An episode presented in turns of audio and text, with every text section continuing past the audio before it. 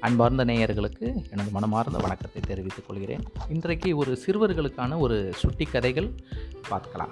காடுகளை பாதுகாப்போம். அது ஒரு அடர்ந்த காடு. அந்த காட்டிலே எல்லா மிருகங்களும் அமைதியாக வாழ்ந்து கொண்டிருந்தன. புலி சிங்கம் போன்றவைகள் கூட அதன் அதன் இடங்களில் வாழ்ந்து வந்து கொண்டிருந்தன. கொஞ்ச நாட்களாக மனிதர்கள் கூட்டம் கூட்டமாக காட்டுக்குள் வருவதும் போவதுமாக இருந்து கொண்டிருந்தனர். இதனால் அமைதியாக இருந்த காடு இவர்களின் வருகையால் நிம்மதி இழந்து தவித்துக் கொண்டிருந்தது. இது இப்படி இருக்க ஒவ்வொரு விலங்குகள் கூட்டத்திலும் நிறைய விலங்குகள் காணாமல் போகத் தொடங்கின. மான் கூட்டத்திலும் வரிக்குதிரை கூட்டத்திலும் ஏன் யானைகள் கூட சத்தமில்லாமல் காணாமல் போயின? இந்த விலங்குகளின் எலும்புகள் கூட அந்த காட்டில் காணப்படவில்லை. அங்குள்ள சாதுவான விலங்குகள் அனைத்தும் சிங்கத்தின் மீது சந்தேகம் கொண்டன. சிங்கம்தான் அத்தனை விலங்குகளையும் தன்னுடைய குகைக்குள் கொண்டு போய் அடித்து சாப்பிடு வி- சாப்பிட்டு விடுகின்றது என முடிவு செய்தன.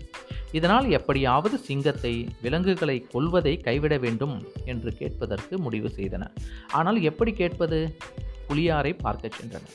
புலியார் சிங்கத்தின் அளவுக்கு பலசாலிதான். என்றாலும் இரண்டும் ஒன்றை ஒன்று சந்தித்துக் கொள்வதோ மோதிக்கொள்வதோ இல்லை. அவைகள் தனித்தனியாக தங்கள் பாதையில் சென்று கொண்டிருந்தன.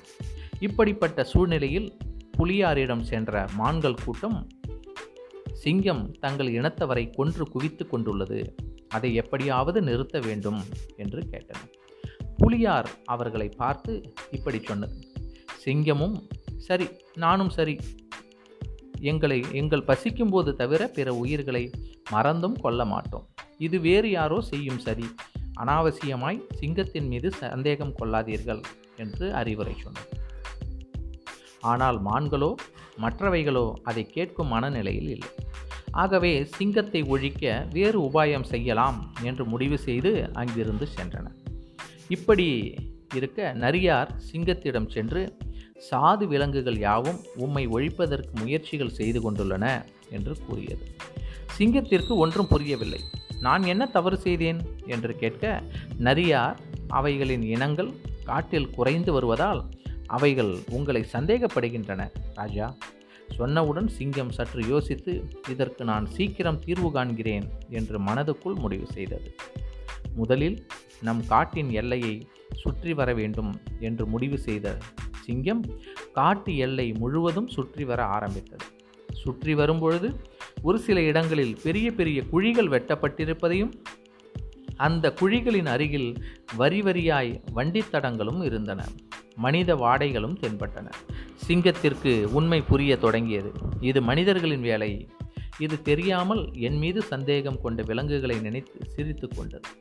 மறுநாள் அனைத்து விலங்குகளையும் வரச் சொல்லி அவைகளை கூட்டிச் சென்று அந்த இடங்களை காண்பித்தது. இப்பொழுது என்ன செய்யலாம்? மனிதர்களை இப்படியே விட்டால் எல்லா விலங்குகளையும் வேட்டையாடி கொண்டே இருப்பார்கள். அதே நேரத்தில் மனிதர்களை நாம் ஒன்றும் செய்ய முடியாது. அவர்கள் நம்மை விட பலசாலிகள். இவ்வாறு பல யோசனைகளுடன் கலந்து ஆலோசித்து கொண்டிருந்தார் நரியார் மெல்ல முன்வந்து நான் ஒரு யோசனை சொல்கிறேன் என்றது அனைத்து விலங்குகளும் நரியை பார்க்க நம்முடைய சிங்கம் புலி கரடி இவைகள் காட்டு எல்லையை விட்டு ஊர் எல்லைக்குள் நுழைய வேண்டும். சாதாரண விலங்குகள் நாம் சென்றோம் என்றால் மக்கள் நம்மை அடித்து கொன்று விடுவார்கள்.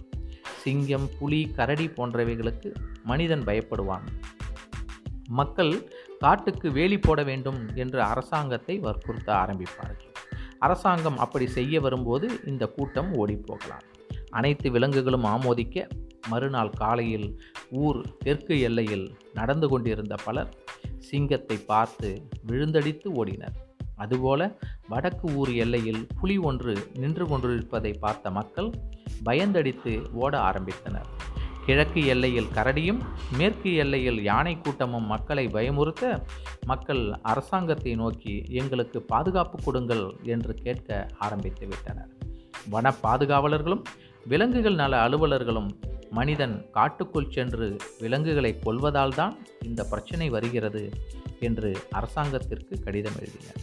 அரசாங்கம் காட்டு எல்லைகளை வரையறை செய்ய ஆரம்பித்தது. அப்பொழுதுதான் தெரிந்தது இந்த வேட்டைக்காரர்கள் கூட்டம் பெரிய பெரிய குழிகள் வெட்டி விலங்குகளை பிடிப்பதை கண்டுபிடித்தது. உடனே அவர்களை கைது செய்து எல்லைகளுக்கு பாதுகாப்பு போட்டு பலப்படுத்தியது. இப்பொழுதெல்லாம் மனிதர்களும் விலங்குகளும் அவரவர் எல்லைக்குள் நிம்மதியாகவும் பாதுகாப்பாகவும் வாழ்ந்து கொண்டிருக்கின்றனர். நன்றி நேயர்களே. என்னுடன் இணைந்திருங்கள். உங்கள் காண்களை சரவணன் அருணாச்சலம் கதை சொல்லிக் கொண்டிருக்கிறேன்.